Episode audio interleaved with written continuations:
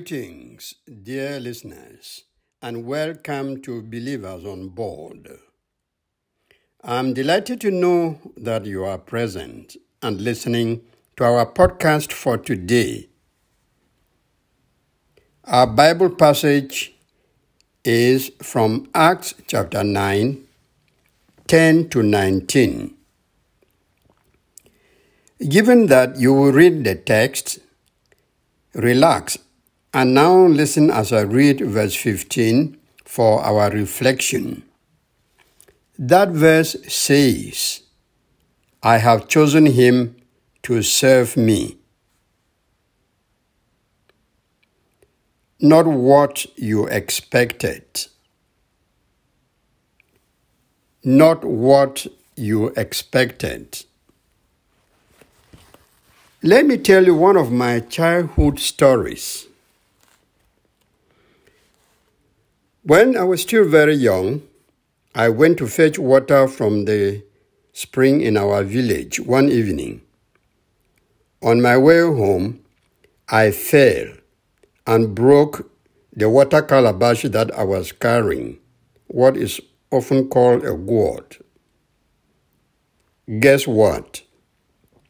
I burst into a loud cry that was orchestrated by fear, not for the broken container. What was I afraid of? My mother. I thought she would beat me for breaking the calabash. It was a very beautiful and fragile container, which I usually handled with care. But that day, things went wrong and it was gone. But surprisingly, when I arrived at our house and told the story to my dear mother, she instead comforted me and wiped away my tears. She begged me not to cry, promising to buy a new calabash from Andeg Market the coming week. What I expected did not happen. Instead of abuses and the whipping of the cane, I was comforted and consoled from crying. Can you beat that? Oh, my dear mother, Trefina, what a good woman she was. Her love had no equal. Rest in peace, Mama. Yes, Something similar happened to Saul. He was persecuting Christians, and when the Lord Jesus himself confronted him on the way to Damascus, he didn't punish or kill Saul for slaughtering Christians. Instead, he revealed himself to Saul, transformed him from a persecutor to an itinerant evangelist the greatest ever in church history. In telling Ananias to go and administer to Saul, whose name was later changed to Paul, the Lord said, Go, because I have chosen him to serve me, to make my name known to Gentiles and kings and to the people of Israel. When God directed Ananias to go and minister to the persecutor in a street called Straight, Ananias resisted, saying that the man was a famous murderer of Christians, and that was his mission to Damascus. Of course, God knew all that anyway, so he insisted that Ananias should go.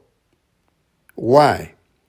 Because the man he feared had been chosen to serve.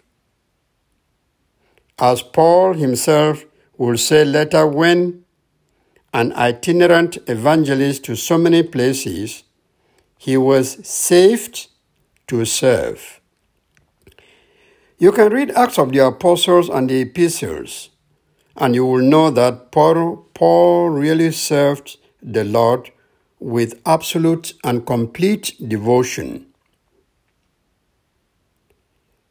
Not everything we expect in life comes the way we want. Certain, certain things do, but others don't. And sometimes the alternative is better than the original. What you think or desire may not be what God has planned for you.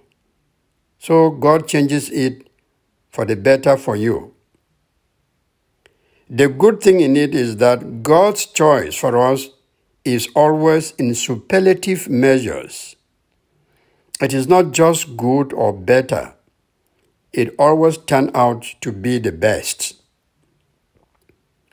You may not even realize it is the best, but always remember that God never gives us the worst.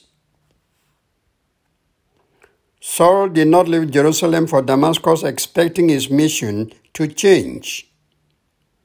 From departure point, he went out with the determination to kill Christians and probably get congratulation from Jewish authorities. But before he even reached his destination, Jesus gave him a dramatic encounter that changed his plans, changed his name, and changed his life forever now called Paul. Instead of Saul, he was no longer a persecutor of Christians, but God's instrument to spread the gospel to Gentiles, kings, and the entire nation of Israel. Through Paul's religious enterprise, the gospel went distances across various parts of the world. Now, let me come to you. Think of your present job, wife, or husband. Is that the man or woman you originally wanted to marry? Is that the job you dreamt about when you were in secondary school or university? It may be, it may be not you know what is peculiar to you.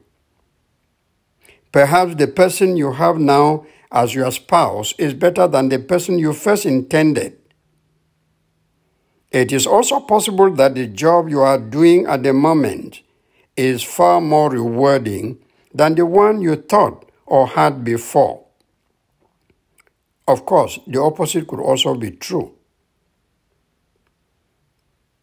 Your present condition may not be the best. If it is the best, thank God. But if it is not, still thank God. So, whatever you plan or desire in this life, please involve God in the exercise and pray that His will be done in your life.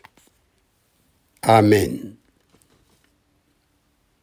I guess you have some plans before you right now. Please pray that God makes them come to pass or change them to fit His will for you.